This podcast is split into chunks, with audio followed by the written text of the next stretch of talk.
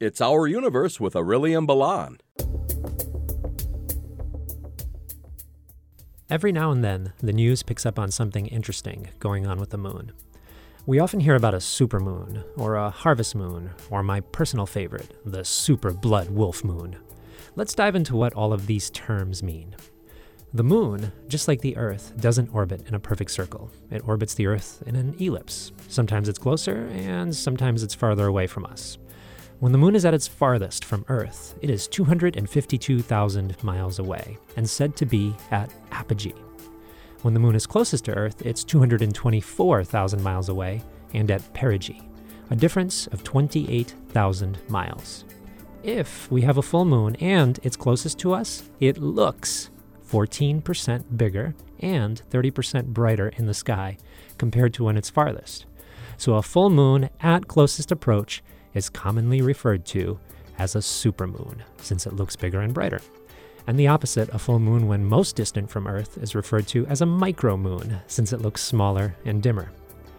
Even with a supermoon, there's no significant difference with our tides, and it definitely doesn't cause earthquakes, as some media outlets have speculated over the last 20 years. It's true that when the moon is in the new phase or full phase, it most greatly impacts our tides. However, if the moon is closest to us and full, the difference in our tides is only a few inches.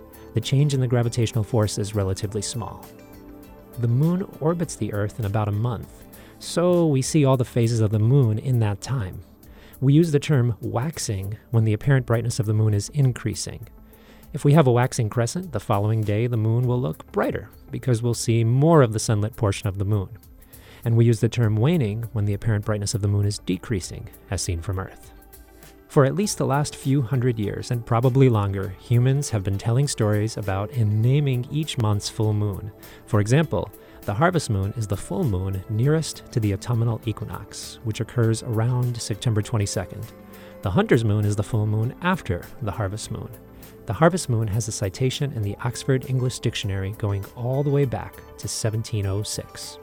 Other months have different full moon names adopted from various cultures and civilizations. So, what exactly is a super blood wolf moon? Well, we already know the super portion. It must be a full moon passing closest to Earth and looking bigger.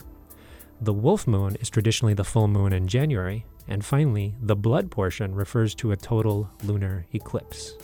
When the moon passes into the shadow of the Earth during a full moon phase, we'll see a total lunar eclipse on Earth. During a total lunar eclipse, the moon doesn't go completely dark, but turns an unpredictable shade of reddish orange. The red hue we see on the moon is the result of sunlight bending around Earth through our dusty atmosphere and faintly illuminating the surface of the moon.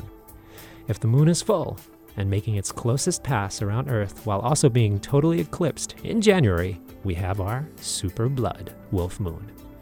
My name is Aurelian Balan and I'm an associate professor of physics at Delta College. Tune in next week for more about our universe.